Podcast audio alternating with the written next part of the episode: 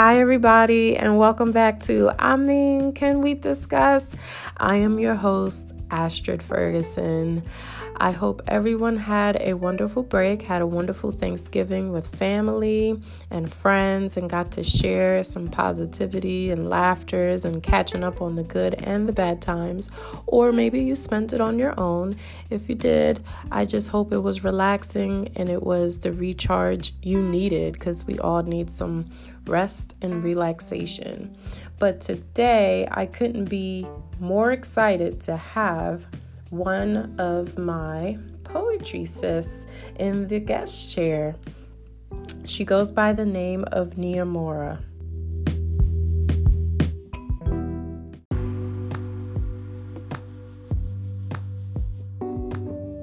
You're listening to Can We Discuss?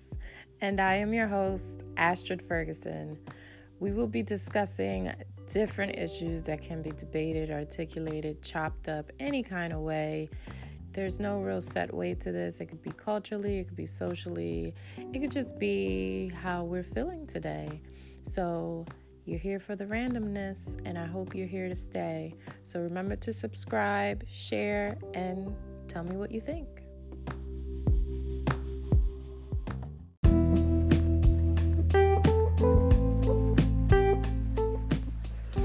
Nia Mora is an enlightening and empowering poet from Harlem, New York. I hope we have Harlem in the house. Yes. Nia has developed a love for poetry over the years and credits wonderful high school and middle school teachers with helping her to hone her unique poetic style. With 2 master's degrees and experience as a high school English teacher, she has been able to further develop her craft as an author. Her debut poetry collection, She's Come Undone, explores themes of spirituality, motherhood, femininity, and self-actualization. She is a poet who moves between the traditional and non-traditional styles with an ease that excites all who come across her poetry. Yes, sis is a force to be reckoned with, and I'm not going to sit here and do all the talking for her. Let's just get right into it and find out more about Nia Mora. I've always thought about starting a podcast, but then I'm like, I'm going to run out of useful stuff to say at some point. This is probably not the commitment for me. Okay. I know myself. Like, I'll start off with the momentum. Like, I'll be a good 4 episodes in and then be like, you know what? This was cute. Yeah. I mean, I started it because it's, oh, there she is. Hey, can you hear me? Yeah. Awesome. Hi. Hey. How are you guys? We're good. We're good. That's awesome. I'm so excited to talk to you, Nia. I feel like it's going to be like brunch over the internet. Okay. We need some mimosas. I was getting ready to say that. Yeah, I'll take mimosa in a minute. Yeah, same. We were just saying, Nia was saying she couldn't commit herself to a podcast, but I was saying I find it easier than blogging. Yeah, that is true. It is a little bit easier than blogging. Because I feel like you can sit down and just talk and then like edit it later and it's whatever. But I mean, blogging and podcasts for me are both like, I feel like I'm still getting used to using Instagram. So I don't know how y'all do it. Instagram is that's a whole different podcast. Right. You see what happened to me in my blog. Like, I was like, okay, I got it going on. And then, like, oh, no, maybe I don't have it going on. Yeah. Yeah, it takes dedication and having a plan and all that. It's hard work. It really is. I learned from Astrid, actually, like, if you just create really good content that can be for like all of the platforms. So like if I wrote one really good blog post, like I can use the pictures on Instagram, I can post it on Facebook, I can put it on Pinterest, and it's like taking care of like all the birds with one stone. yeah, definitely can. Okay. So we'll just get into it. I kind of did a brief introduction of you, Nia, but if you want to let everybody know from your perspective of how wonderful you are. Yay! Oh, wow. Thank you. I don't know what my perspective is.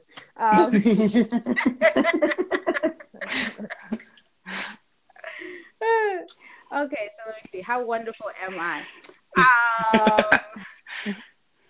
I am a poet, performance poet, mom, wife.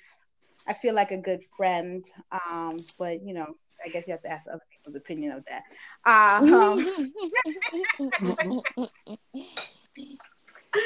And I'm all around generally a sociable and caring person. So I think that's, what counts. Right. Exactly.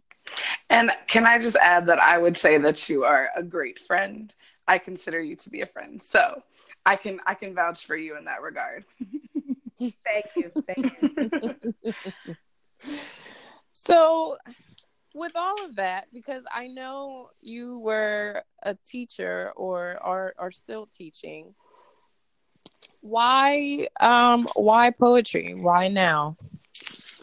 Poetry is my first love. And so this is kind of, they say you never forget your first love. And I had never really forgotten about poetry. It was always just on the back burner and something that I didn't really just do publicly for a long time.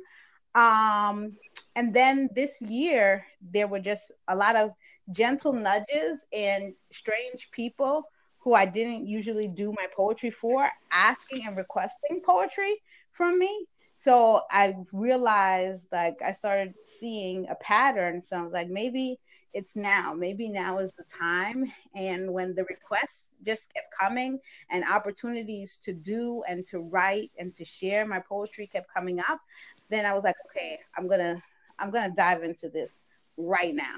I'm not gonna wait another second. I'm gonna do it now. And how long was the break, if you don't mind me asking? 12 long years. Wow. Yeah. Wow. I was 12 years a slave.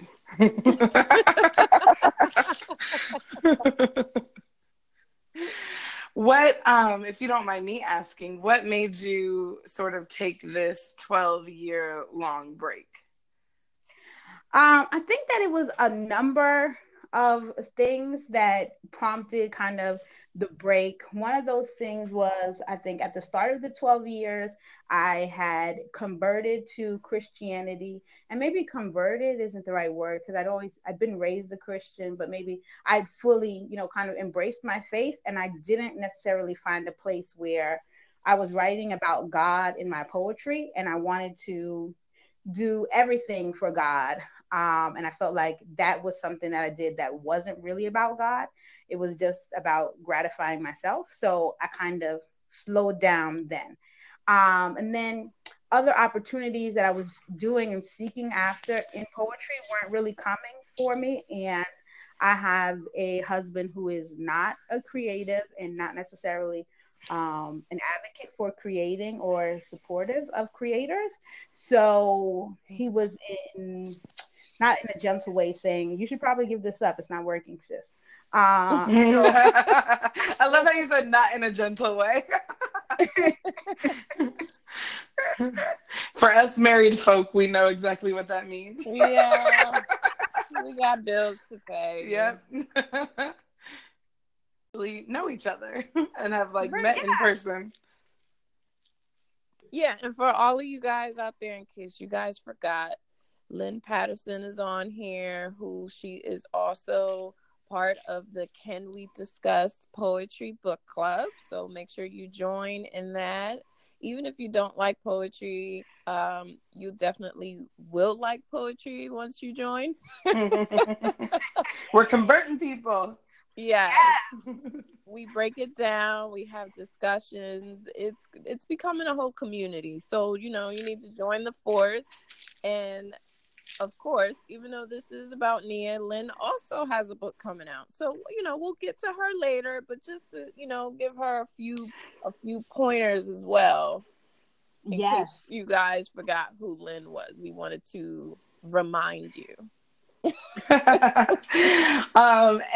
so with that, like one of the way Nia, like I don't even know fully how we know each other, just from like my perspective. You appeared to me on Instagram one day and I fell in love with you, and then we started messaging and just like, you know, sharing advice, being like collegial, whatever. And then I just so happened to be in New York and we had brunch and talked for hours and giggled and found that we had a lot of similarities. And ever since then, we've been seeing each other at performances and collaborating on Her Heart on Craft.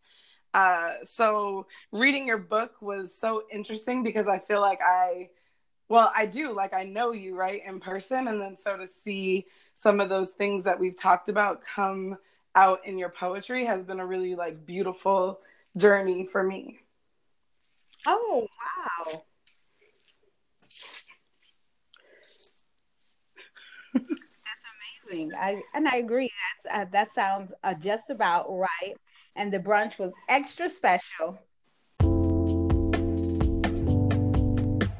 Our next question is, what motivated the story of She's Come Undone, and how did you come up with that title? I chose the title. There's a poem in She's Come Undone. If you've read it, then you know that. But if you're, you know, listening and you haven't picked up the book yet, there is a poem in She's Come Undone, and that became the title poem of the collection. And I felt like I knew that the people who know me or think that they know me, who I probably met in the 12 years that I wasn't writing poetry, when they see this expression and they see this side of me, they would feel like they heard my poetry and saw that side of me. Okay. Did the book ever have another title before that poem was written? No, it didn't actually. I had no idea what I would call it. I had no idea how I was going to organize it. And I was really, and probably this is a time I should give like a shout out to a very good friend of mine, Jaime, who encouraged me to, I was getting an editor in the process, and he was kind of like, what are you getting an editor for? Like, don't they just do the grammar and stuff? And so I was like, no, they like look it over, look for consistencies and help me, and they can help me organize it. And I don't know how it's going to flow or anything. And he was like, I think you're more than capable. You need to figure that out, and you can. And then I sat down and figured it out. Yeah. I mean, yeah.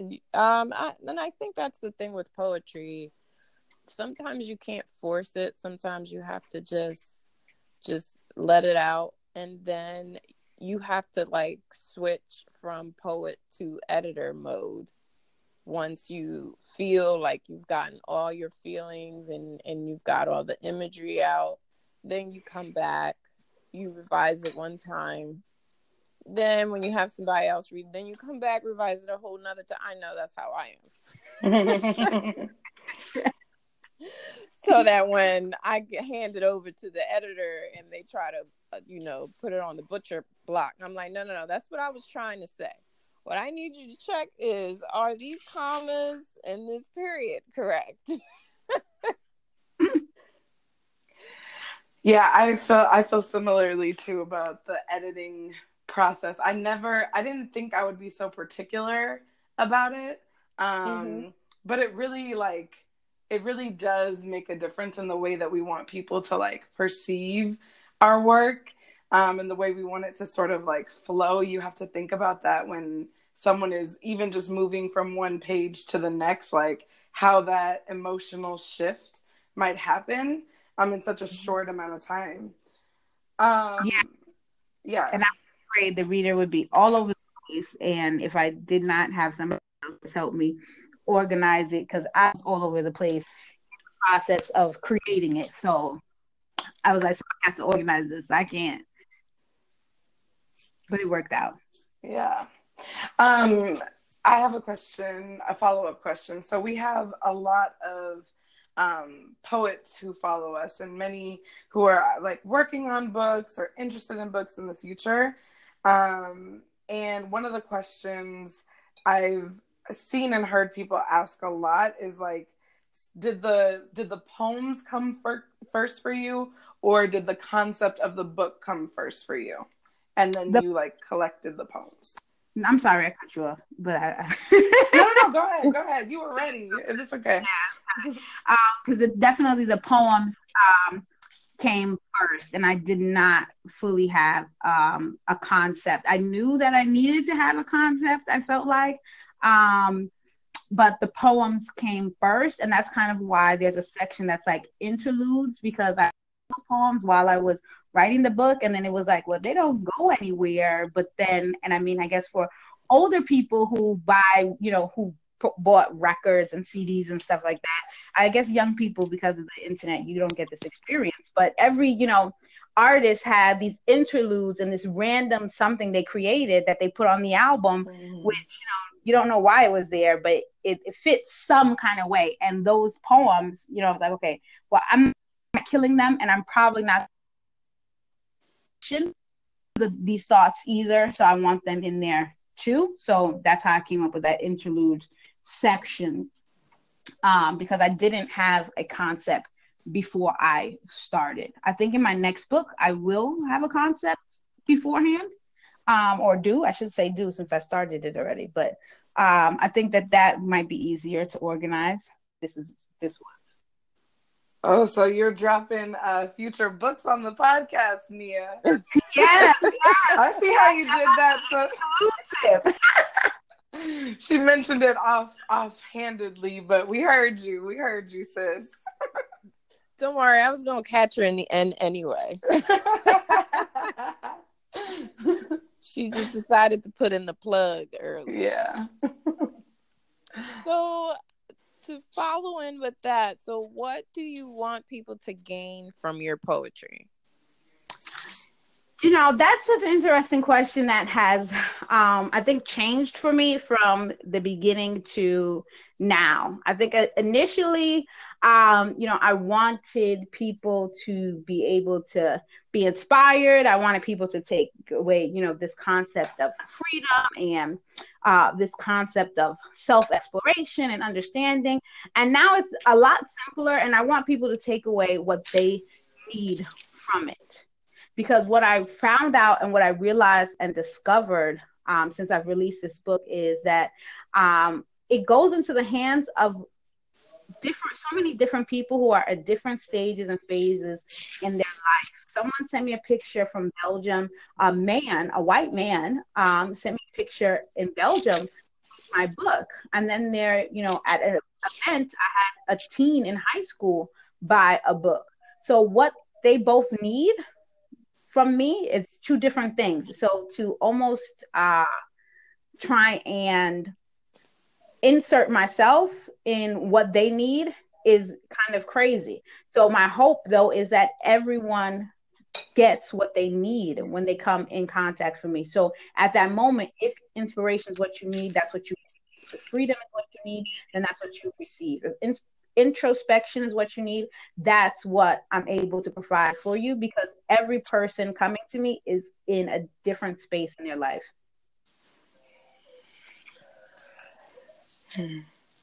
Yeah, that is true. And then it depends on what phase you are in your life.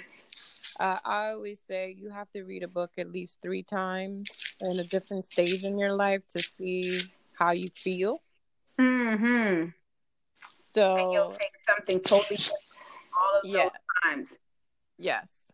So I always say that's interesting. But To go along with that, like, so what do you want people to gain from your spoken word poetry performances? Because from your spoken word poetry performances, you do a lot of things that have to deal with like social issues and things of that sort. And in that, I would like for them to take away the feeling and the understanding and be able to embrace what's happening and create an awareness and hopefully, you know, prompt, you know, some conversation or some dialogue based on what I have performed or what I have shared in that time. Because sometimes some of the poems that I've done, that I performed, I've actually, when I wrote them, I didn't write them initially as performance pieces. I just wrote them and then decided to perform them afterwards. And they're just like an aside from what I do most of the time, which is, you know, most of the time I'm in love. Aside.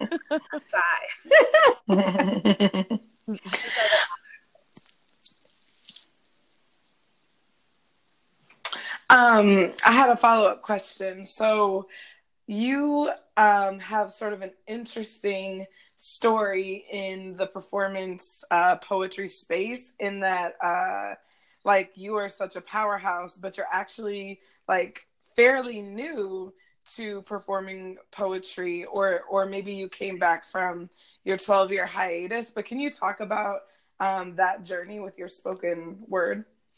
Yeah, you know, it's very exciting, and it's kind of both what you said. Like, I'm new on the scene, but it is off of a hiatus. Before my hiatus, I was like, I used to host an open mic, and I didn't perform a lot during that. I was the host, and I was okay with, you know, just performing one piece. Like at the end of the show, I'd do something, and I would help curate the show. And we went all the way. We started in a bar and wound up in a gallery somewhere in Chelsea by the second or third year.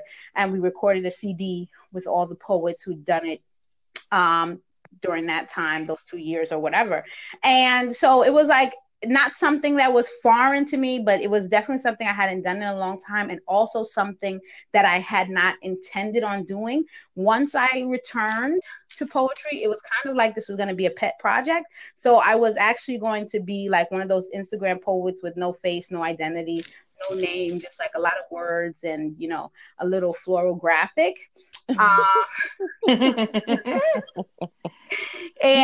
my friend sat me down and he was like, you can totally perform, you should be performing, so I'm really not interested in hearing your nonsense about why you can't do it. And right after that conversation, I got my first invitation to perform at a high school, and it was my first paid gig too, and boom, I was like, okay, I'm doing this now, I guess. And then right after that, it just never stopped.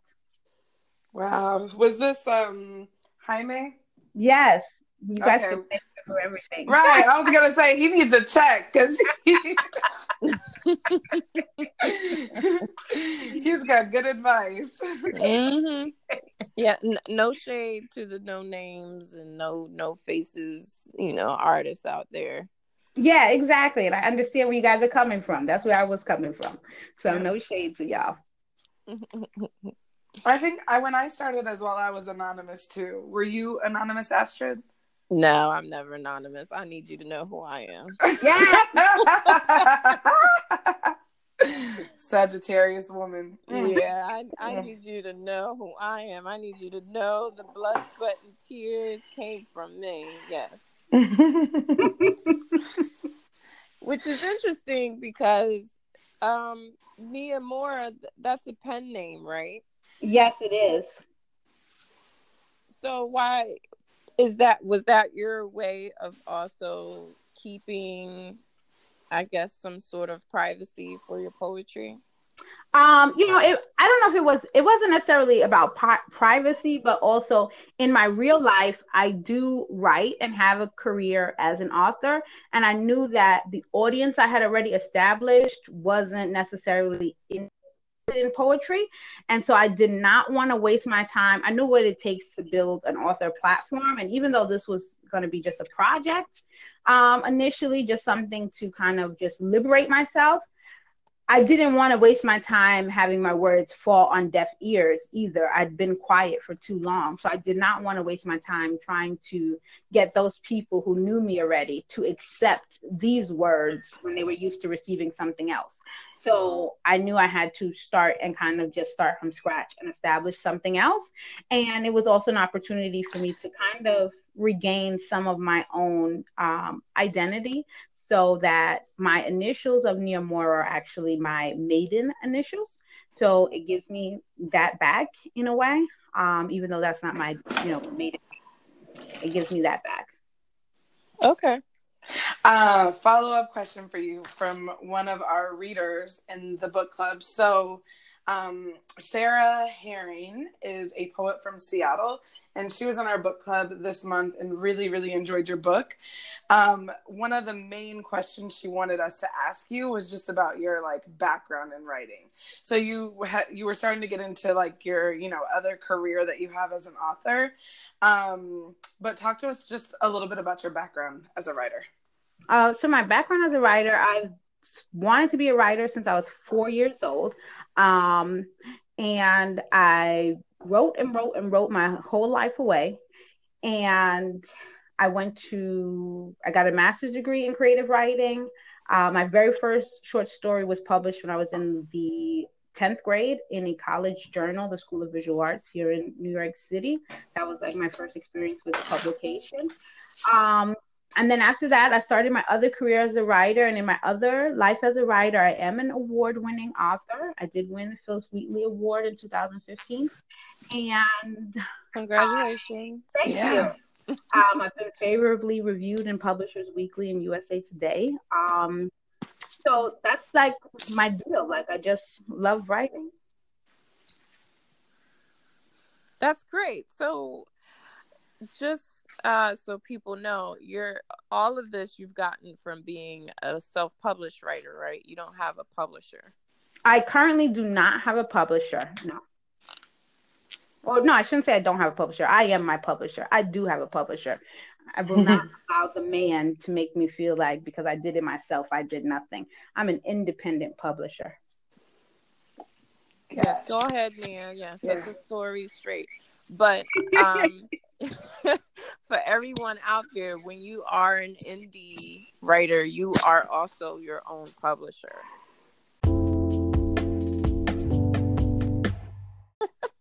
Okay. I said, I have a follow-up question for you, and that is self-publishing poetry. Did you find that the research for doing that was different than the books you had published before, or were you able to lean on the expertise?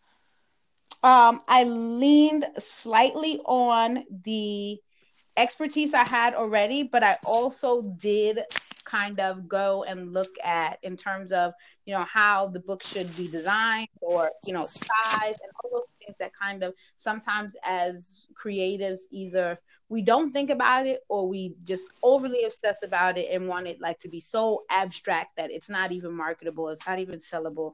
It's so one of a kind that you're the only kind of person who wants it.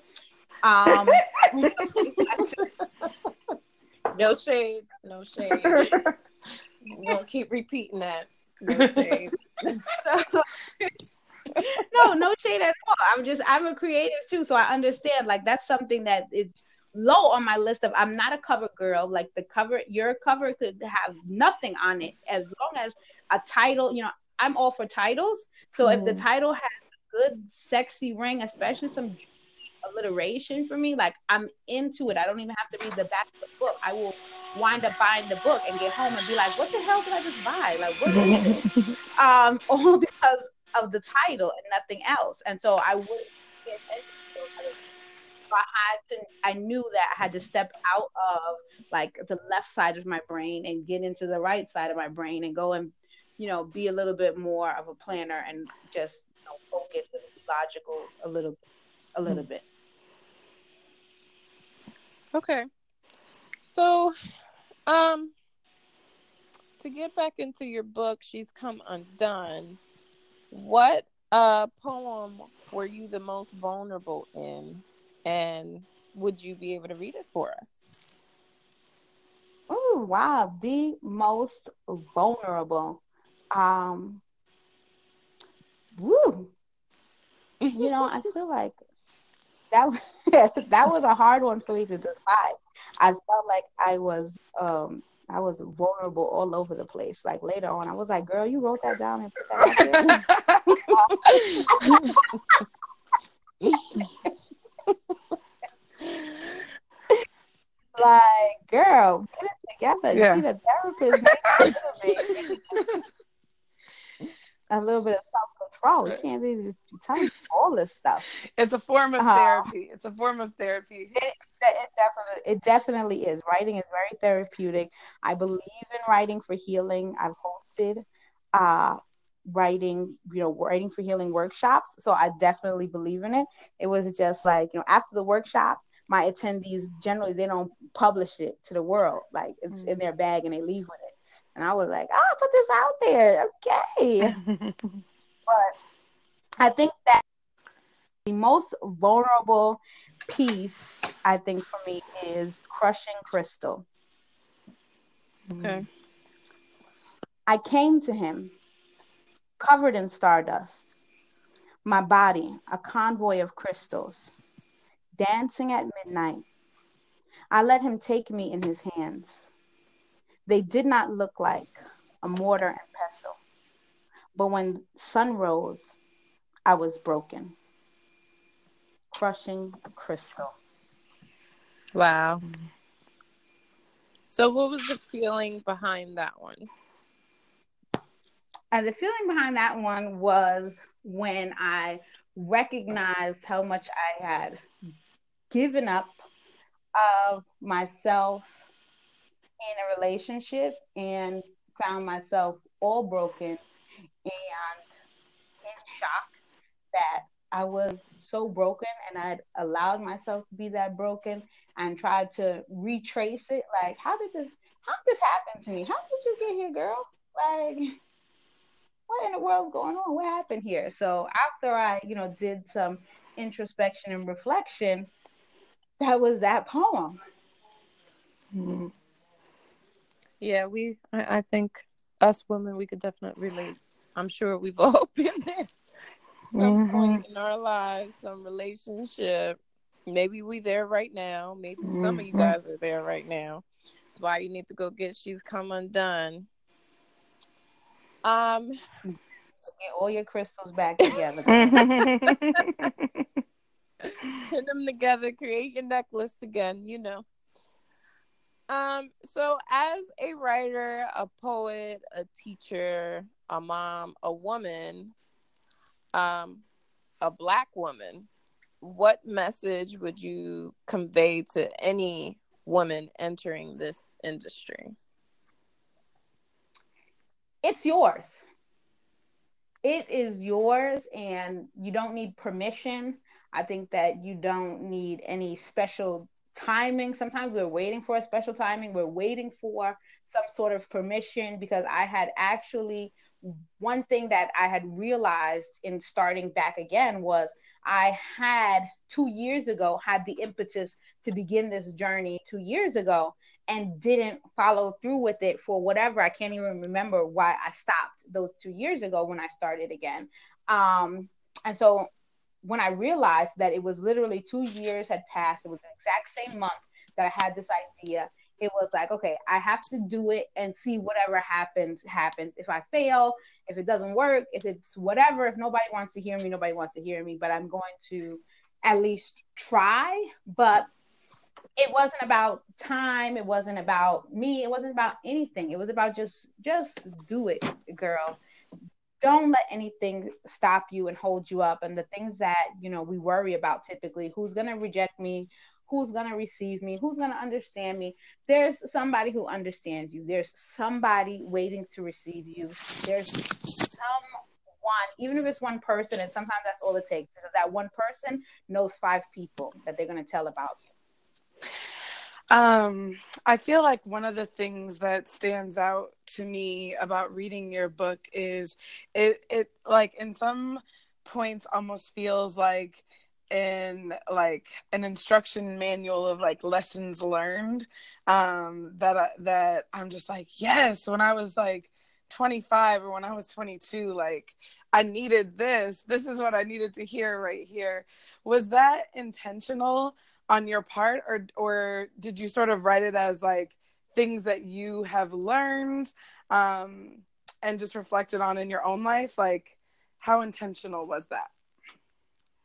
It was just things that I had learned and reflected on in my own life and knew I needed to, concepts I needed to master going forward so that I don't repeat those same things. Because a lot of times we learn lessons, but we don't apply them. And so then we wind up having to sit in the same class all over again so that you can pass the test. And then it's like, how many times are you going to take remedial math? Girl, it's the same concept. What are you doing? So I had to like solidify this lesson for myself and say, okay, you were here yesterday. You will never be here again. Yeah, this is true. Now, to continue on that space of what you're talking about, I know that for me, I felt like when I was coming into the industry, I used to think like, you know, maybe my story isn't interesting enough. Maybe it's not worth putting it out there. Maybe it's not, you know, sellable, whatever the case is, because everyone seems to write from a certain point or aspect, right? Social issues. Like right now with selling, it's like everything about Trump.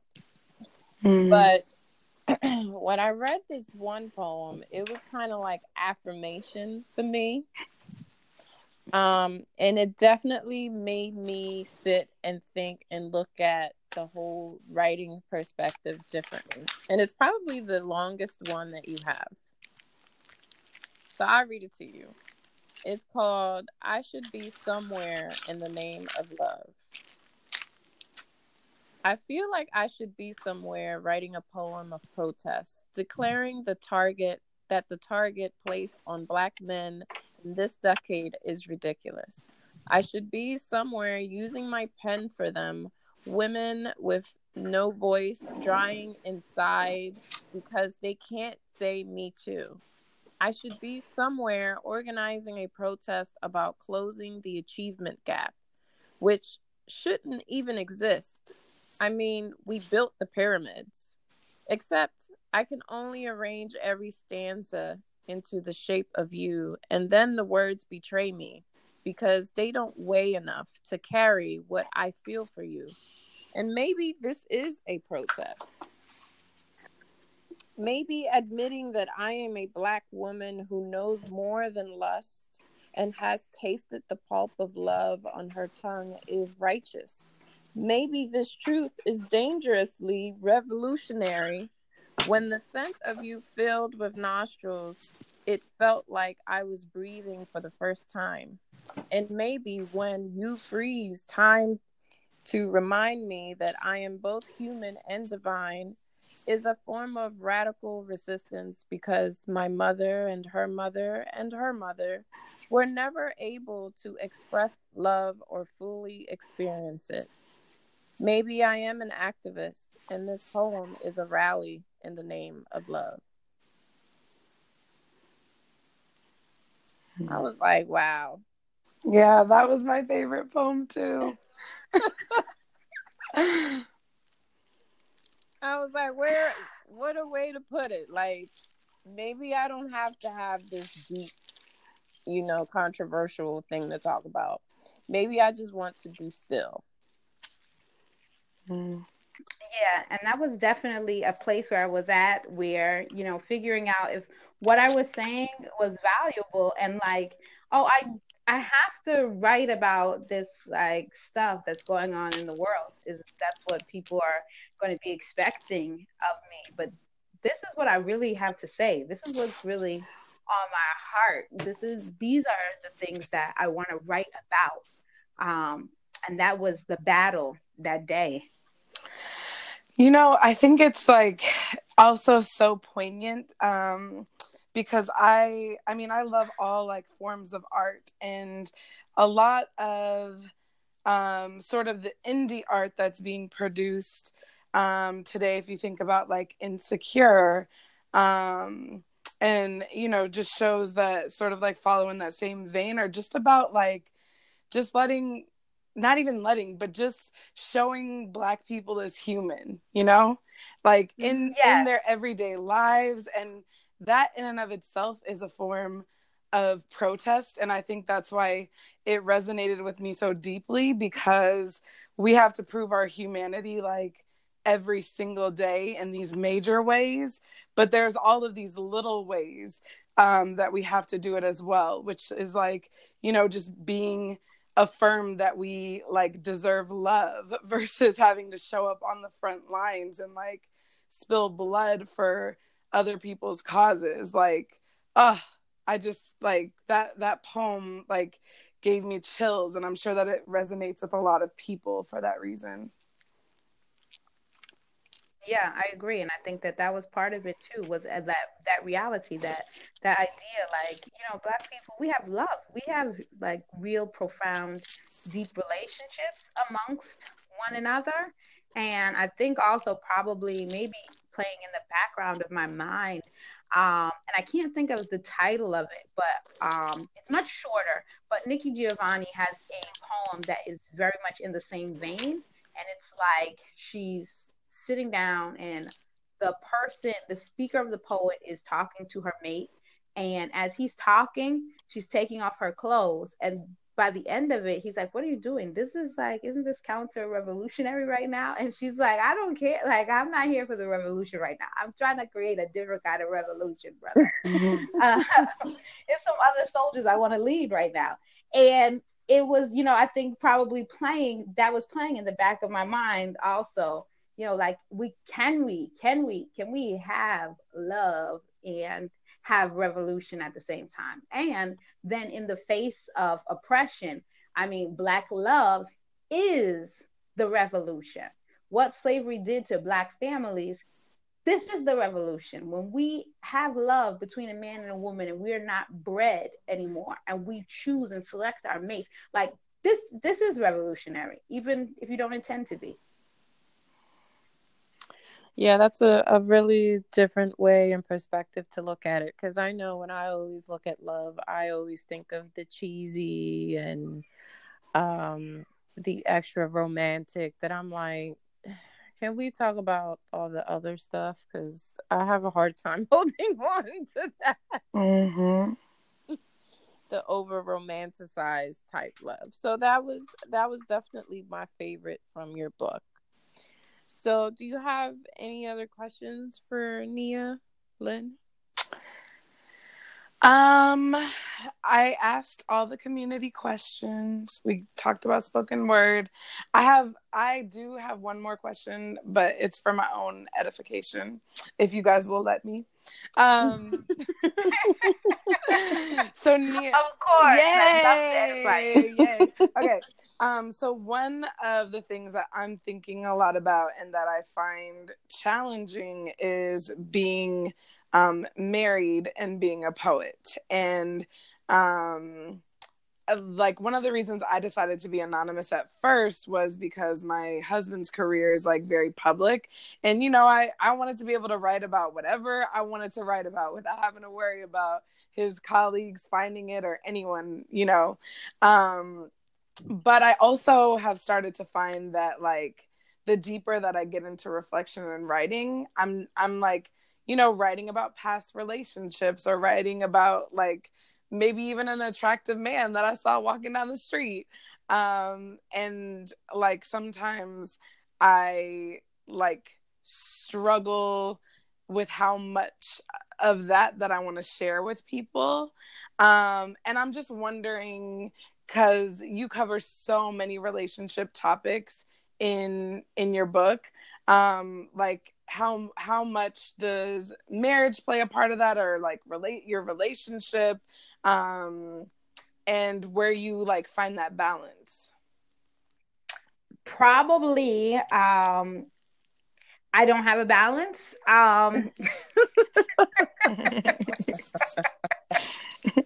We're just gonna keep it real. I don't think that I have a balance. I think that I do reveal and share a lot without limitation, without thought of consequence. And that's also just because I have probably been filtered or felt filtered for so long that I don't mind sharing. And also just in general and in life, I am just very much an open person and know that I can stand behind my word or any word that I say. Like if I say something, you know, behind your back, if you ask me, you know, I heard that you said, I'm gonna be like, yeah, I did say that.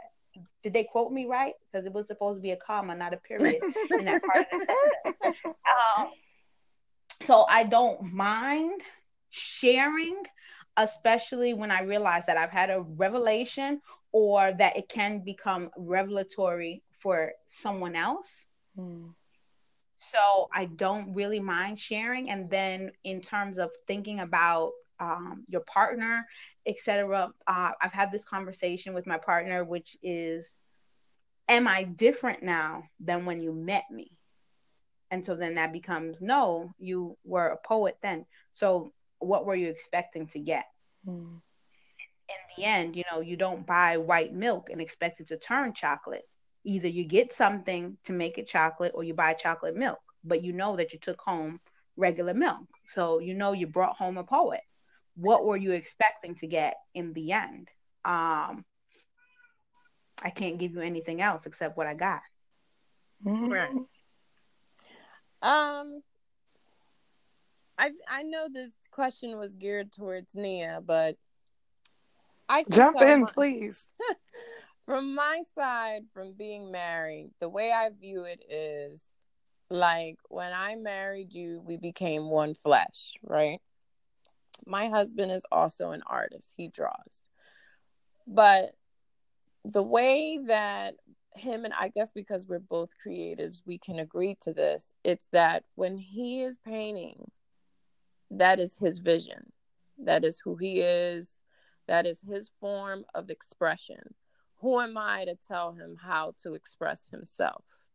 So when I am creating, when I am writing, when I am doing my poetry, this is my form of expression. This is my vision. I can be selfish here. So when we married each other to go through things, but it doesn't say anything that you're supposed to put words in my mouth. I'm still who I was when I married you, and I'm still going to leave being that woman. So I feel like your job as a spouse is to support me in this vision. Whether it's about you or it's not about you, that doesn't matter. It's the support that matters. So you don't have to agree with what I'm saying. You don't have to like what I'm saying. You just have to support the vision is the way that I view it. Just like how you would support him in whatever decisions that he chooses as a professional, because that's what you're supposed to do as, you know, spouses. It should not silence or alter your voice, because this is your form of expression. This is the one area where you are allowed total freedom to... An autonomy. Yeah, yes. An autonomy. So this is the one place that you should not even allow to be silenced or altered in any kind of way. And that includes your spouse.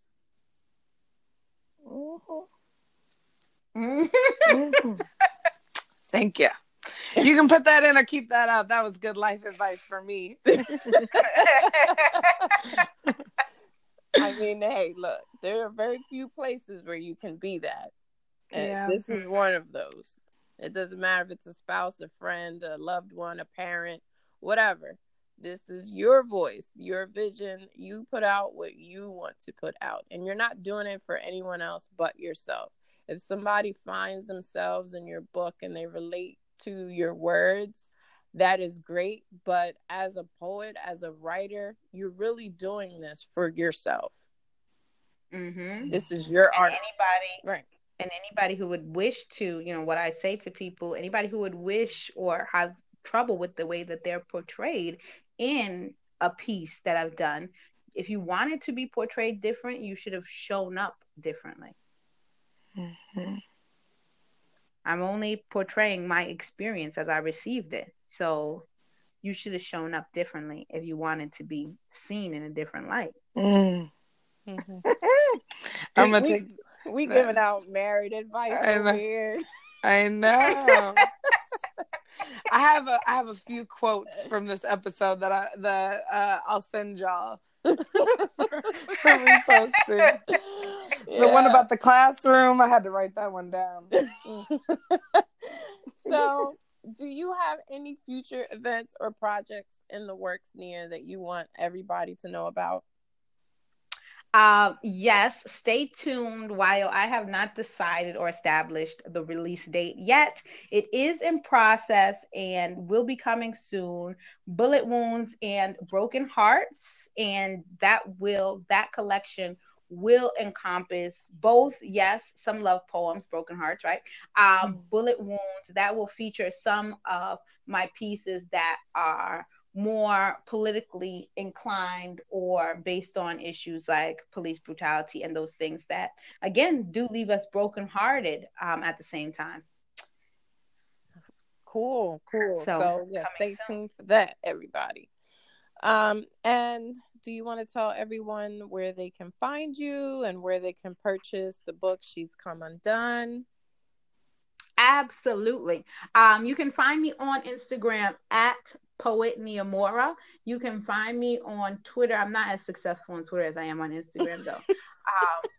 But if you want to tweet me, because I had a woman ask me that, she was really pressed about it. I felt so bad. Like I was like, I tweet like once a week. She's like, I love Twitter, and I was like, I'm there. I exist there, but it's like my second home. It's like my resort, for the winter. Like that's where I go. I'm not there all season. Mm-hmm. So you can find me on Twitter, same handle, Poet Nia Mora. You can order She's Come Undone if you would like an autographed copy with kisses all over your envelope. Then you can visit my website, niamora.net. That's also where I blog sometimes, so you should stop by there. Read some of the old blogs. Get ready for the new blogs. And otherwise, if you're out of America, then definitely you want to go to Amazon or Barnes & Nobles so you can order the book there. So there you have it, guys. If you don't have any other questions for her, Lynn, then that concludes our interview. Yay, no more questions. But I want to make sure to say, happy birthday to you, Astrid. Your birthday is tomorrow, right? Yeah. Yay.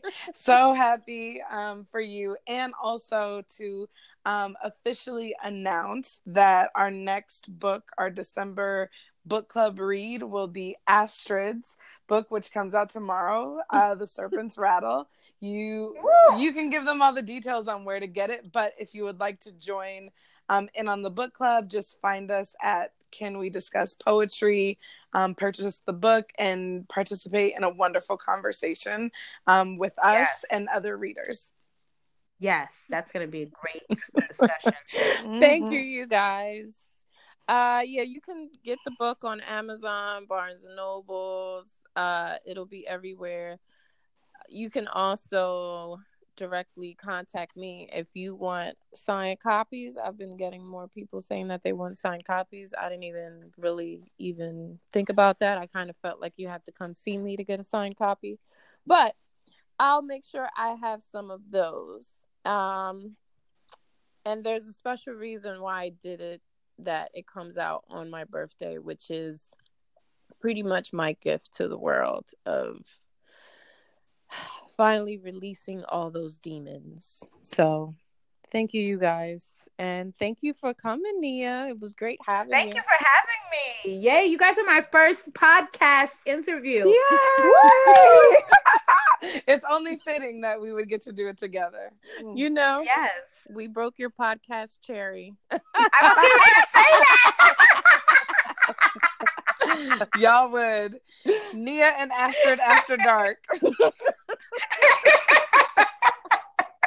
I'm still learning. You know, that might be a future project. Don't you know? Mm-hmm. Don't scratch that off your list just yet. There might be a future project. Oh, I love it. Well, thank you so much for coming, you guys, and that concludes. Thank you for having me. I'm so glad you had me.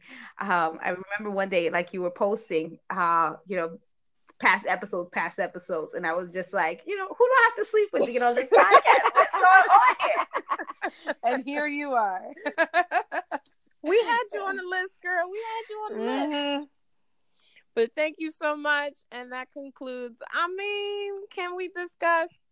Until the next time, see you later, guys. And that was a wrap for today. Thank you so much for listening to Can We Discuss? Don't forget to subscribe, follow us if you want to see what we're up to, what projects we're up to, and enjoy the rest of your day, night, wherever you might be. I was your host, Astrid Ferguson, signing off.